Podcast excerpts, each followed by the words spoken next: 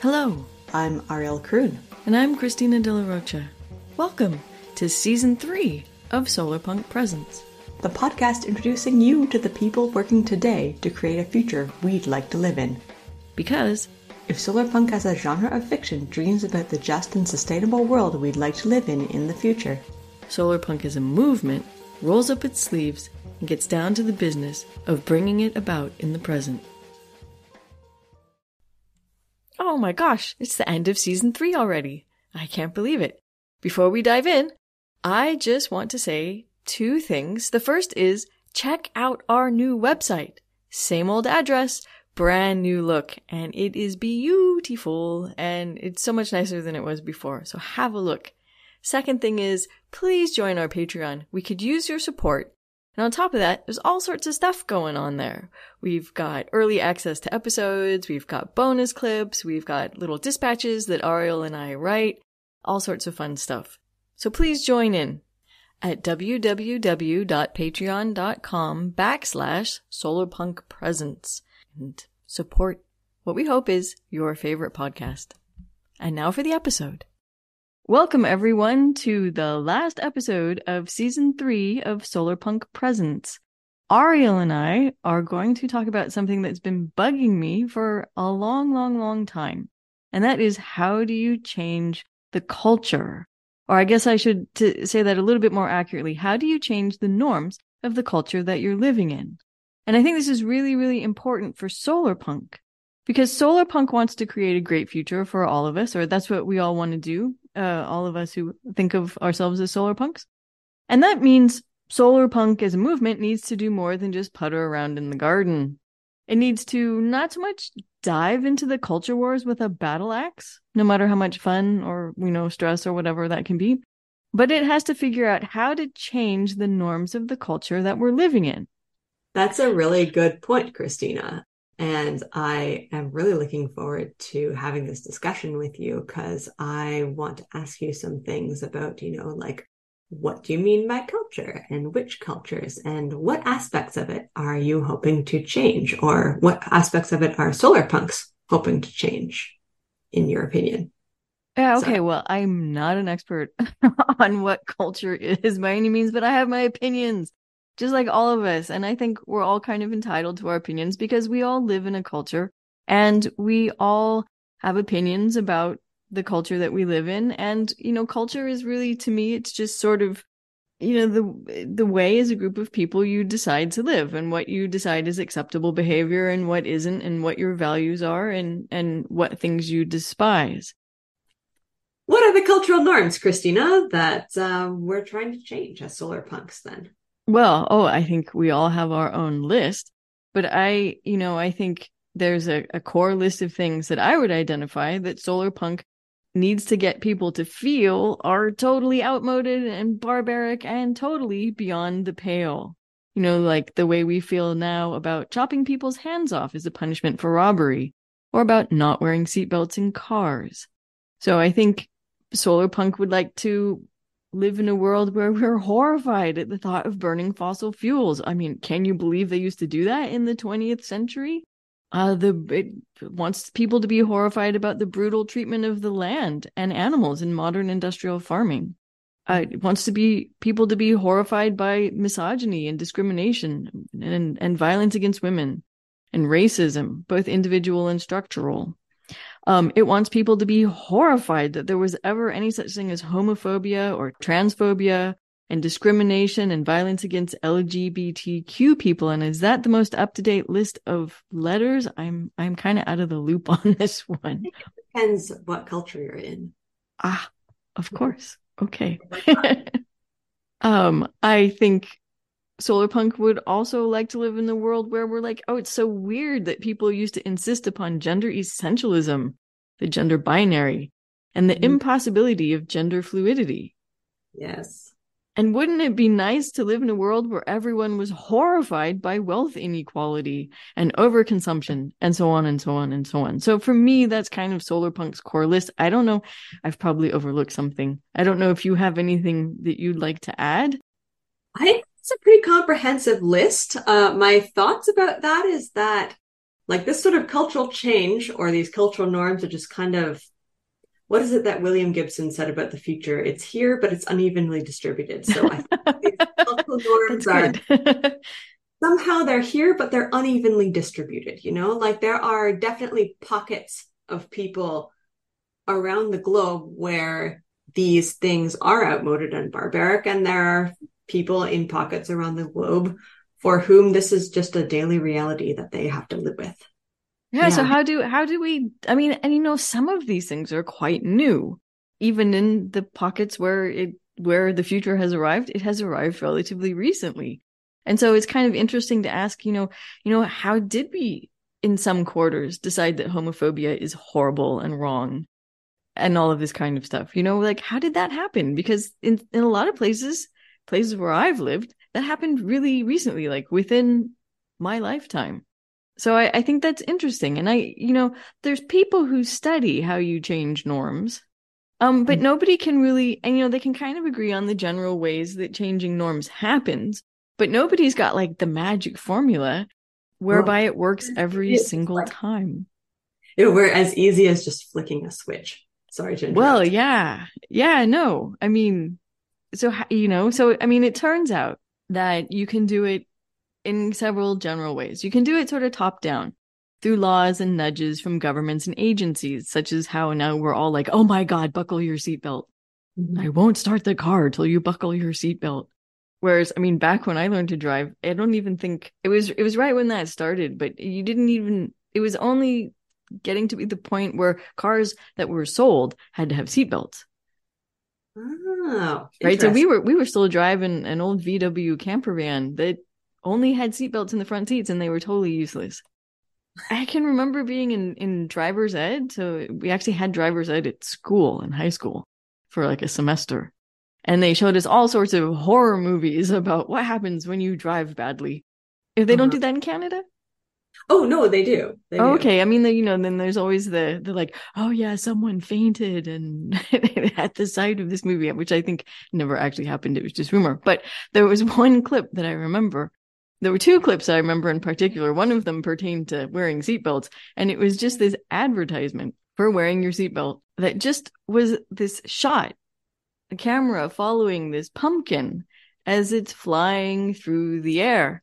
And he's talking about how, you know, people are like, oh, I don't want to wear my seatbelt because I'd rather be thrown from the car and blah, blah, blah, blah. I don't, I don't want to get stuck in a burning car or whatever. And then at the end, it shows the pumpkin, of course, splattering on the pavement like your head and the brain's going everywhere, you know? When I was in my car accident, my seatbelt actually broke my collarbone. But you know what? I would rather have had a broken collarbone than a broken face and a broken head. The force that broke my collarbone was the force that was flinging me forward and would have sent me through the windshield. A broken collarbone is, you know, like, yeah, it hurts, but it's something that you know you eventually like it eventually can heal. It is the most commonly broken bone in the human body. I am very glad that you know it wasn't my face that was broken. And so you know that's a cultural norm that oh my god sorry I'm, sorry i'm laughing but there's this one american tv show kind of reality tv show that uh, it must play very late at night on US television. I don't know, but it plays over here in Germany. And, you know, weeknights, there ain't nothing on that's worth watching. And so I often end up watching this. It's called Botched. And it's about these two very arrogant plastic surgeons in Los Angeles somewhere. I don't know, Hollywood, Beverly Hills, someplace like that. And they fix botched plastic surgery things like bad yep. nose jobs implant, uh, you know, breast and and butt implants that have gone wrong and this sort of thing. Oh God, talk about a cultural norm. I mean, why do I mean it's mostly women who come in with these these accidents, these plastic surgery disasters, um, to quote the dead Kennedys there. And you just think, what is it about our culture that has women willing to shell out tens of thousands of dollars doing such violence to their bodies. I mean, I can I'm a I studied biology, but I cannot watch these these operations that they show because you're like mm. it's oh, that must hurt. It really, oh, I, yeah. So this is, this is, this is a cultural norm that totally blows my mind. Yeah. The, the whole line, pain is beauty or beauty is pain, that sort of thing. From a feminist analysis, it's because these women are so desperate to fit into a certain cultural norm because they want to attain fitting into that cultural norm so that they can be desirable, so that they can, in essence, get a man or be attached to a man, because that is the way that you acquire wealth and some form of stability, actually, nowadays. Um, not even just wealth, but just some form of economic and financial stability. Because as a woman, you're going to be paid, you know, what is it, one third less than men or 60, 60 cents to the dollar? Yeah, something like that. Yeah. So there's no hope really of attaining any sort of financial stability on your own. So they feel desperate enough to try and force themselves to fit into a cultural norm that sets a standard for how women should look in order to be desirable to men. It's um, so crazy because I mean, it's not even true. Nope. Oh, it's, I mean, it just all right. So I guess I would have to add this to my list of cultural norms that solar punk should obliterate. Probably making elective plastic surgery beyond the pale um, is probably not on solar punk's list, but anyways. no, I would argue that elective plastic surgery sometimes is is very very affirming for people uh, and their mental health. So I think it would be sort of a case by case basis, but I wouldn't want anybody to feel that they are driven by negative, desperate forces in order to do elective plastic surgery. People want to get plastic surgery, that's fine. But I think it's the reasons behind it that I want to really poke at. If you're feeling like you're not going to be a full human being or treated like a full human being unless you have this plastic surgery, well, I want to change the cultural norm that's making people feel like that. So I, I see plastic surgery as sort of a one way of coping with the way that society makes us feel. To drag us back to our list of ways yeah. of these, you know, sort of general ways you can change cultural norms. That was the top down one, the, the the nudges from the government that got us from seatbelts to plastic surgery there. Um, there are bottom up ones. So, for example, um, recently I was reading in the news uh, how someone did a survey of Swiss people, and they discovered that this Fridays for Future movement, you know, the school kids going on strike on Fridays here in Europe, their actions have actually gotten the people of Switzerland to at least slightly change their behavior for the environmental better. I think another bottom up one would be um, AIDS activists getting people to see LGBTQ people as human beings as opposed to caricatures or child molesters or offenders against God who deserve to die. And seriously, when I was growing up, my parents, liberal progressive people, seriously thought all gay men were child molesters. That's just what they thought. Over the last 40 years, they've come to totally change their views about that. Maybe not so much because of the AIDS activists, but because I think in response to the actions of the AIDS activists, a lot of gay people started coming out of the closet and so in my mom's case, um, she was a school teacher, an elementary school teacher, and her principal, whom she totally respected and thought was the greatest guy in the world, turned out to be gay. So she had to reevaluate her prejudice and she just threw it out. And, you know, so, so I, th- these are also very powerful bottom up ways where you can change cultural norms. Yeah. I think changing the cultural norm to allow people to feel like they can be themselves really helps to change other people's minds because I think it's that human to human connection. You know, if you know a gay person, you're not going to have all kinds of these sort of like toxic assumptions about how evil they are because you're like, well, I know my friend Fred, and he is a very good. Oh person. yeah, except if that w- worked so perfectly, then nobody would be afraid to come out to their parents. Yeah, that's true. There, there's a weird power dynamic happening there too. Um, that structural hierarchy I would say this sort of grassroots, I mean, person to person mind changing tends to happen the most between people who are peers. The parent child relationship is something I think also that needs to be interrogated. Andrewism has a really good video about it, about how, yeah, the parent child relationship, the parents are there to be teachers for children, but we've imbued it with some sort of like weird hierarchical kind of um, almost disciplinary. Uh, well, it's a patriarchy thing, huh? Yeah, so that you know children should be seen and not heard. And, yeah, and as long as your feet are under my table, you will finish your dinner. uh, yeah, yeah. This like like and a lot of strange power moves that parents sort of exercise over their children that don't we don't necessarily need to do that but people have been trained so much in our culture to think like this is how parents and children relate and this is how they act and if you're not thinking through that carefully then it's so easy to replicate those structures of oppression here also i think is a place where the norms have changed a lot over the last century. You know, if I look at the way, you know, my parents were raised versus the way I was raised versus the way people of my generation are raising their children or people of the, you know, the generation that has followed us have been raising their children. I mean, it's like every generation, it's like night and day. It's, That's it's true. amazing. That's true. For the better mostly i think you know i mean no way of raising your children is perfect but but so i was watching um i was on a, a vacation with a group of people that uh, my other half is involved with as part of a club. And um, someone had brought their son. He must have been be about 30 or so. And he his this son had brought his kid along. Kid must have been like a year and a half, maybe two years old.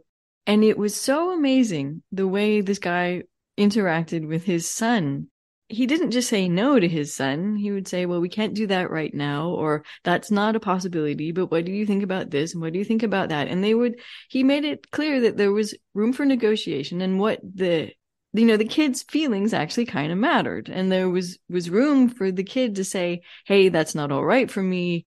And then it was offered alternatives. And I was thinking, oh my God, that did not happen in my family. And what a different person I would be if I had learned from the get go that it was okay for me to speak up and say, Hey, I'm not comfortable with that.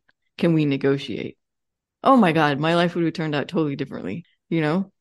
Yeah. And like, I think my, my parents did the best to raise me differently and better than, um, their parents had. Like, there was no corporal punishment or very, very little anyways.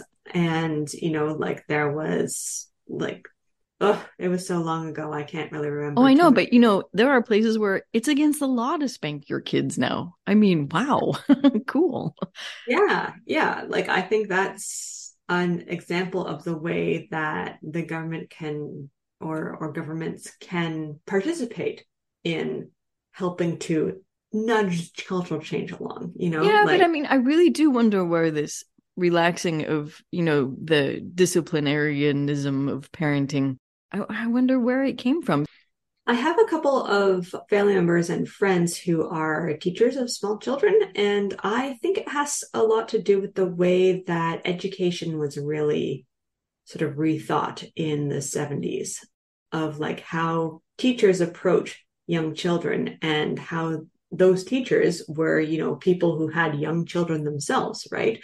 And they were influencing their friends. Christina here, breaking in to pass on a message from Ariel, who wants listeners to know that we're aware that we're talking about the Western educational paradigm and about a family structure and hierarchy according to European settler standards. And as I'm coming to you from Europe, I'd probably actually just call that European standards. Okay, and that was that's that, and now back to the discussion. But anyway, so then, so that was the top down and the bottom up approaches. But then, you know, then we have more organic things, I guess, like entertainment. You can change cultural norms quite powerfully with music, movies, books, TV, advertisements, newspapers, magazines, music videos, so on and so on. And then there's also the internet, which may or may not be a subset of entertainment here, you know, so Twitter and Instagram, TikTok, YouTube, blogs, Tumblr, etc., and so forth.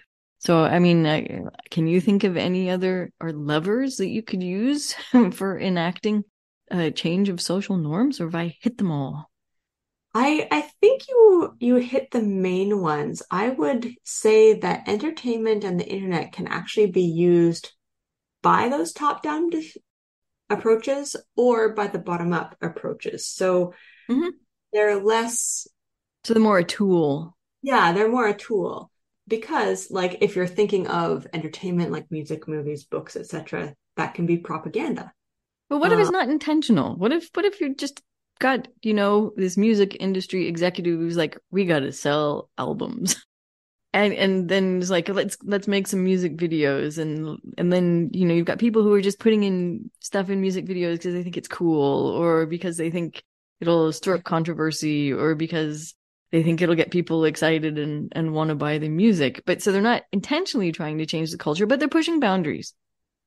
I would i would say that's definitely from the grassroots sort of in it just in that it's sort of a product of individual or a small group of people just sort of deciding like this is cool and we want this in the zeitgeist as opposed to it being a government mandated like you know like we want we are intentionally trying to change this norm because it is, you know, unintentional and and unconscious. Um, it's something that these music video artists or musicians are sort of pulled towards, but not through any kind of dictate or any kind of passion for, like, for example, some nonprofit organization.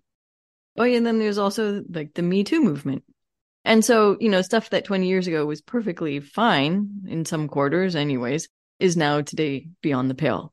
Um, mm-hmm. and in part, I think because of the Me Too movement, because women finally just got fed up with being treated like dirt. So this is also a, you know, it has a long ways to go, but at the moment, this is a very profound change, I think, in the culture, cultural norms.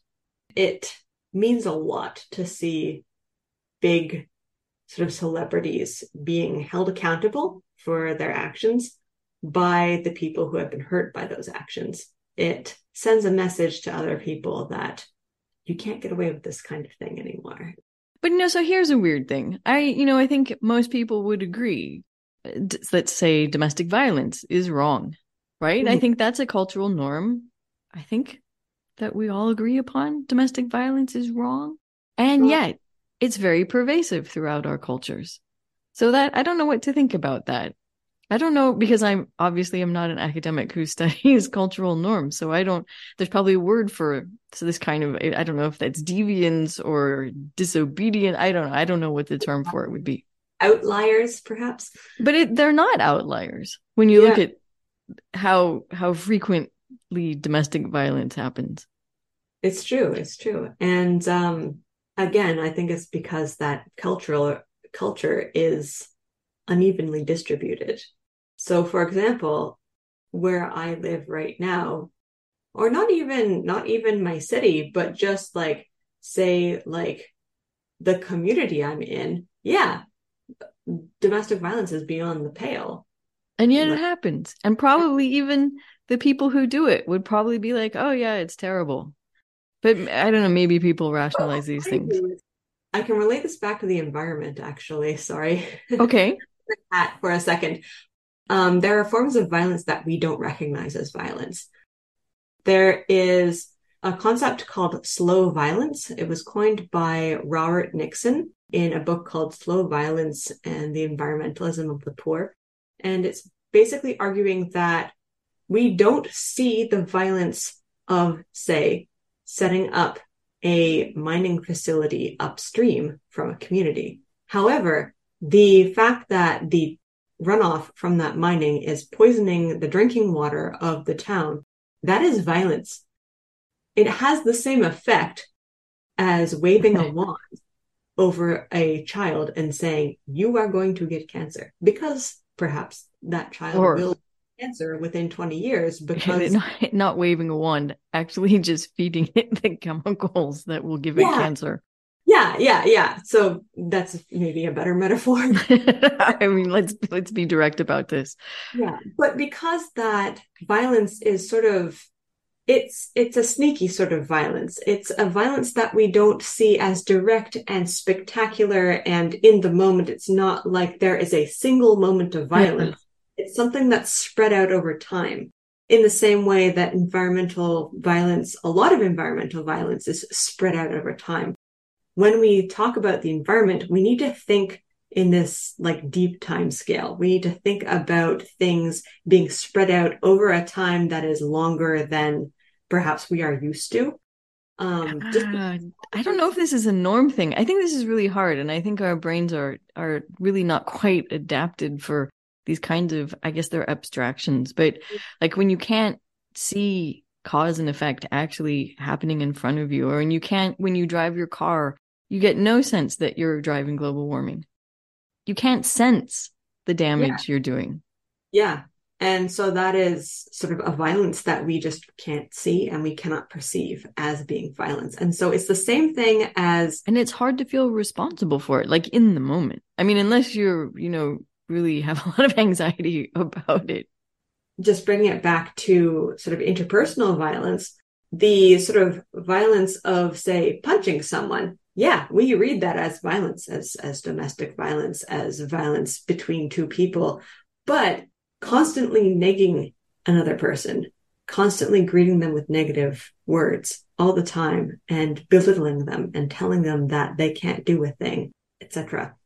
We don't tend to read that as violence because in the moment, it's not as violent as a punch to the face, but the cumulative oh, effect. Oh, insidious. Yeah is... and yet someone on the outside looking in might recognize that as maybe they wouldn't call it violence but they would recognize it as wrong and horrible yeah. and you need to get away from that person yeah and that's why communities are important because some people can see these things a lot better than other people for example i i can't see certain things because i need them explained to me very detailed and i don't pick up on when like a very mundane example. When I was just starting university, I was at the age where lots of my peers were flirting with me and I could not tell.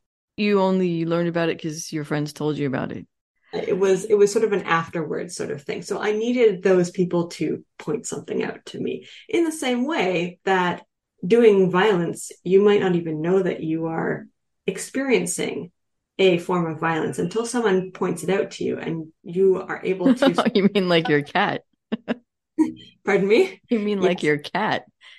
Yeah, he very he is having violence done to him by the fact that I am not directly looking at him and petting him. but okay, to pull this back to solar punk then right, and changing yes. cultural norms, how can solar punk start pulling levers, not just within its own movement? Because I think solar punk tries very hard to police itself and maintain a very rigid set of cultural norms, um, but across a broader swath of society. Well, I think what's really nice about solar punk is the fact that it is sort of applicable to a lot of people. Pretty much everybody can be a solar punk, you know, you can you can pick it up and there are people at every stage in the movement basically and they can bring that with them into whatever walk of life that they have. So yeah, the future is unevenly distributed and we all live in different cultures. But if we all agree on sol- solar punk values and are part of a solar punk community, we can maybe, when we go away from that solar punk community, we can bring a bit of that with us into wherever we are. Right. Okay. So we can, you know, we've got, we've got, we're at the bottom up end, and, and you know, until yeah. we've got solar punk you know, I don't know, like government executives. Um, I don't think if we had solar punk government executives, our government would look very, very different. You know, like I, I'm definitely in the camp that like society needs to be organized by some people. You know, like, but I don't think any sort of solar punk system is going to look like what we have now. So if we had solar punk government officials, I'm not sure I'm not sure they'd be nudging uh, people to do the right thing. Yeah. Yeah. I... But anyways, okay, so we've got we've got we're at the bottom. We're working bottom up. So what do we what do we have to do aside from, you know, have community gardens and have little podcasts where we talk about solar punk and um and you know, write solar punk stories. I mean, I guess these are way we're all ways in which we're all not just trying to imagine the future, but to to change cultural norms for the better. I think that's definitely where, you know, art comes into it. Like you mentioned, stories and, well, these podcasts, but then also, you know, oh, visual- oh, are we a work of art? Oh, that's awesome. I mean, technically, if you go down to the base of the term, um, anyways, yeah, just I, I mean, I'm thinking of that solar punk art installation that John Threat was talking about. Um, yeah, that as we're recording, it hasn't ended yet. Yeah, yeah. But by the time this comes out, it'll be over and you will have totally missed it.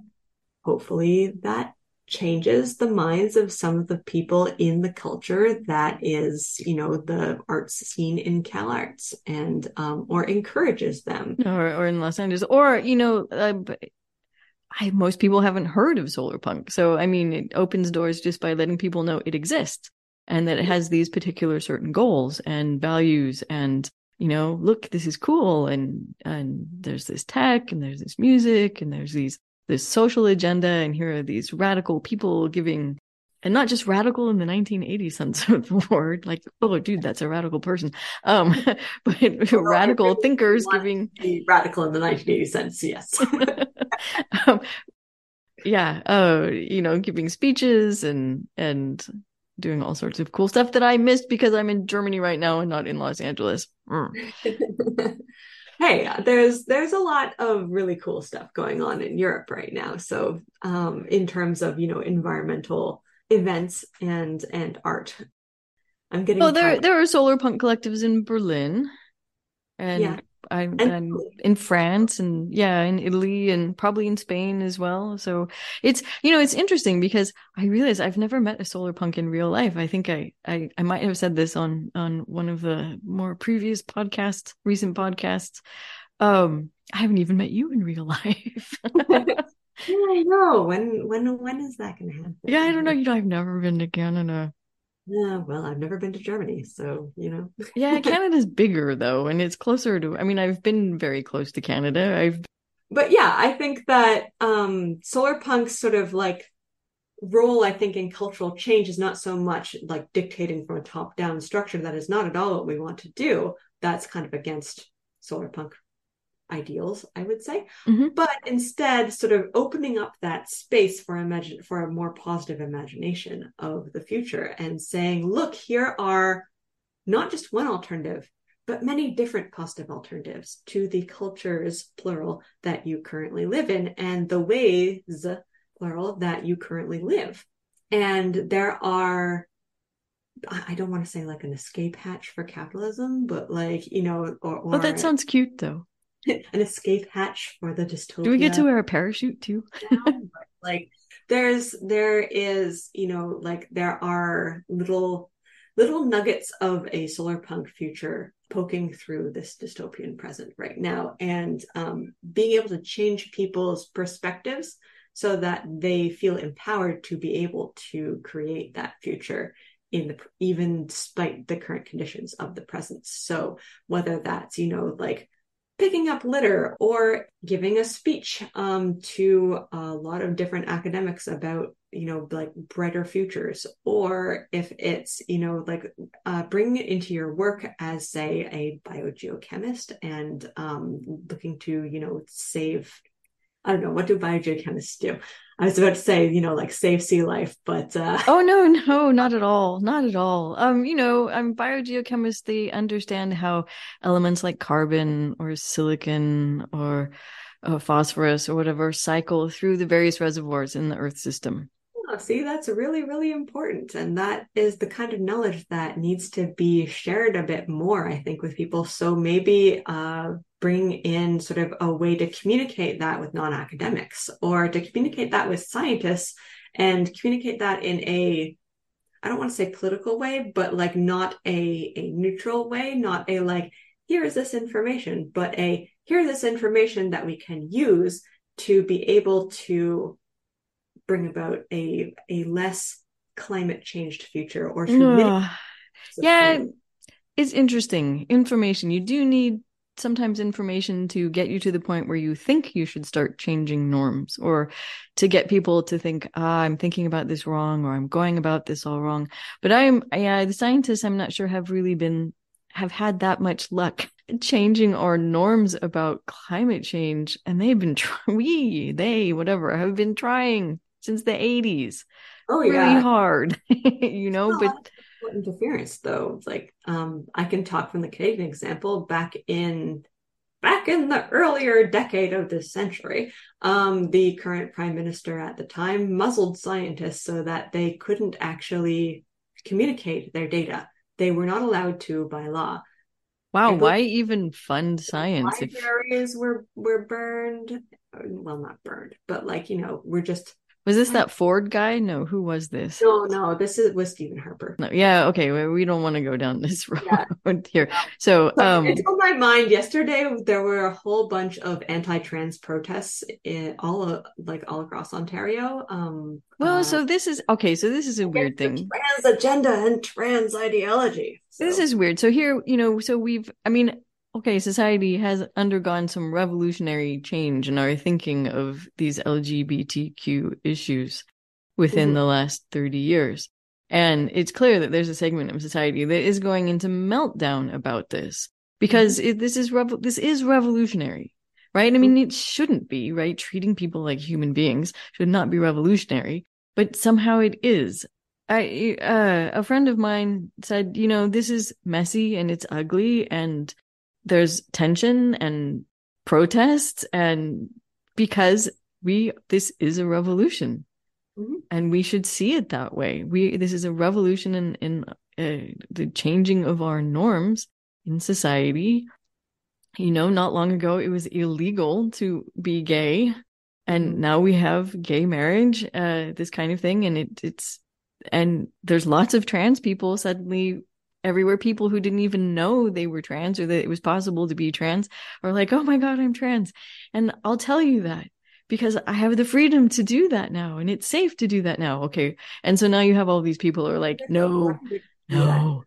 Like when i was growing up like the like there just wasn't language around it you know? And so it's so great that kids these days have the language around it. And i was reading a post the other day um that sort of speaks a little bit to what we were talking about earlier with the sort of interpersonal cultural change, how you were saying that, or well, how it's a fact basically that, you know, people don't think that, well, most people don't think that uh, gay men are, you know, crimes against God or or whatever it is, you know, like there, there's not such pervasive homophobia because people tend to have this interpersonal relationship with people who are gay and um, people who have felt comfortable coming out to them. And so there's this pervasiveness in society. Um, however, with the AIDS epidemic that happened, that killed off a massive swath of people who identified as LGBTQ. And unfortunately, there have been a lot of calls in the trans community, or a lot of questioning rather, of, you know, where are the trans elders? Where are our gay elders?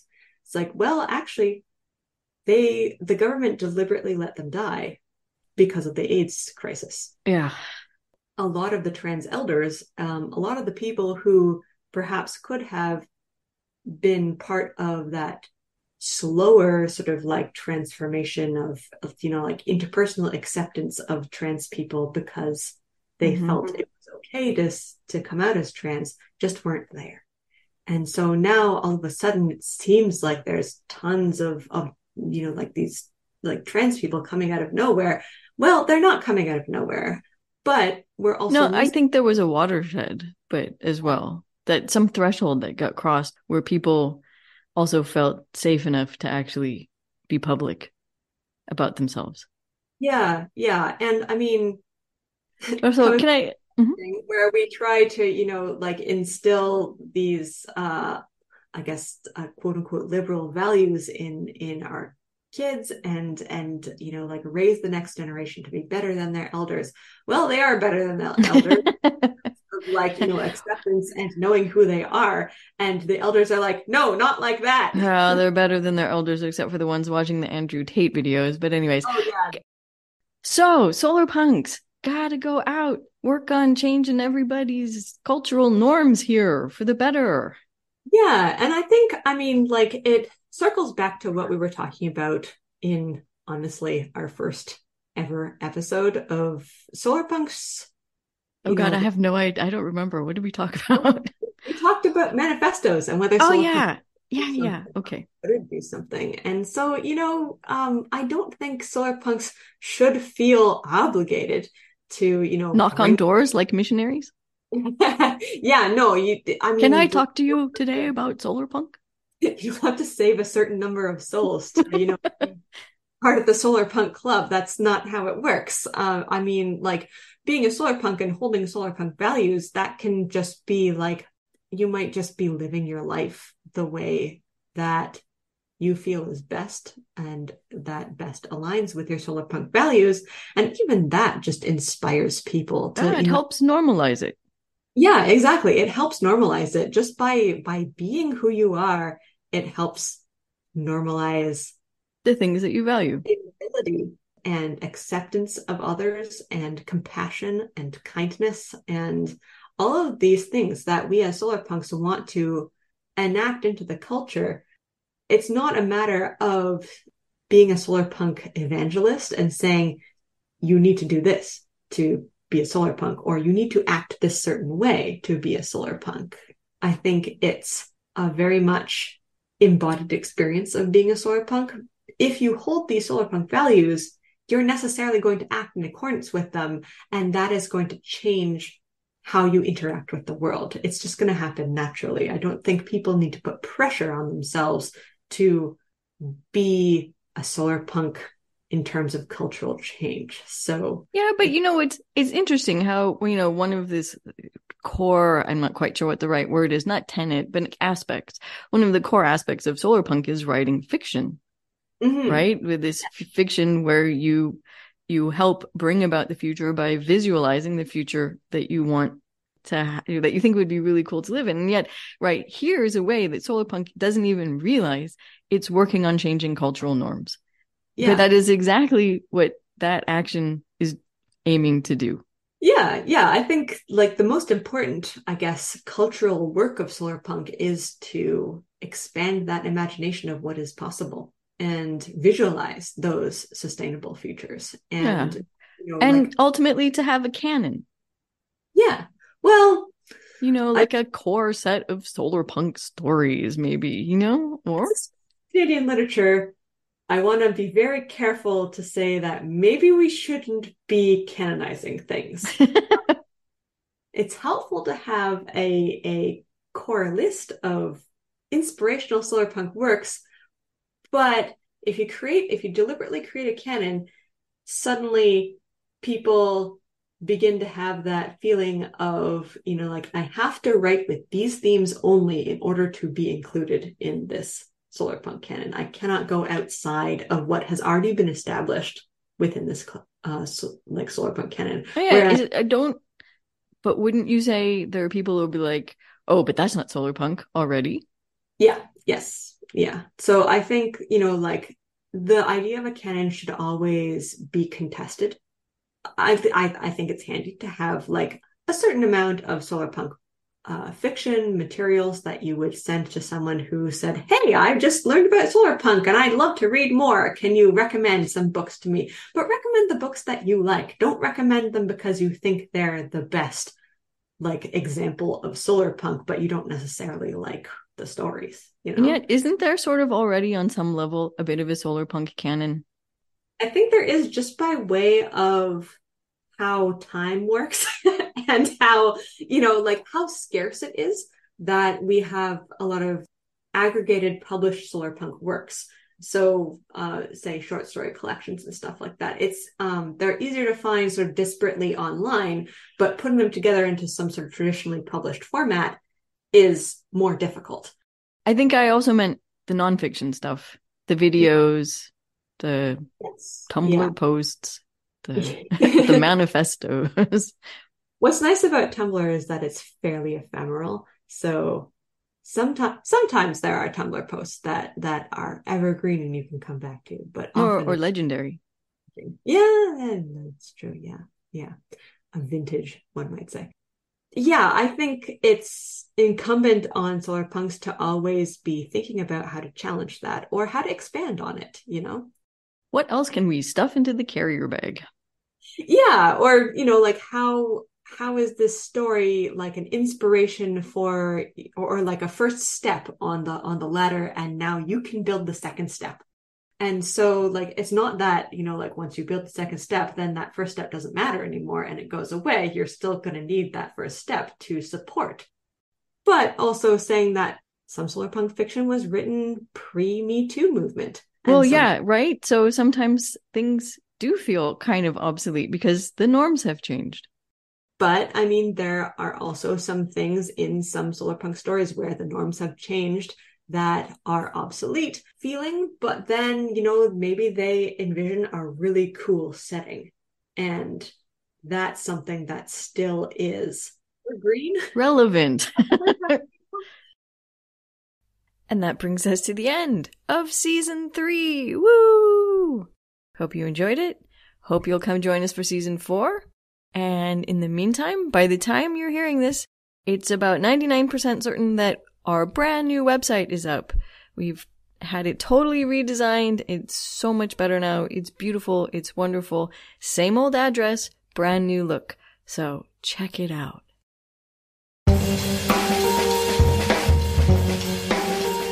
Thank you for listening to Solarpunk Presents, a podcast hosted and produced by Ariel Kroon and Christina De La Rocha. The audio for this episode was recorded in part on the traditional territory of the neutral Haudenosaunee and Anishinaabe peoples. And in Germany. The opening and closing music for this podcast is Water Cooler Gang by Monkey Warhol, available for use under the Creative Commons Attribution 4.0 International License. If you like what we do and want to support the podcast, join our Patreon at www.patreon.com backslash solarpunk presents. Or share the podcast with friends, family, and people you know who might be interested in our guests and what we have to say. We'd also love it if you could write us a nice review on your podcatcher of choice, because every review bumps us higher in the algorithm's priority, so we can reach more listeners.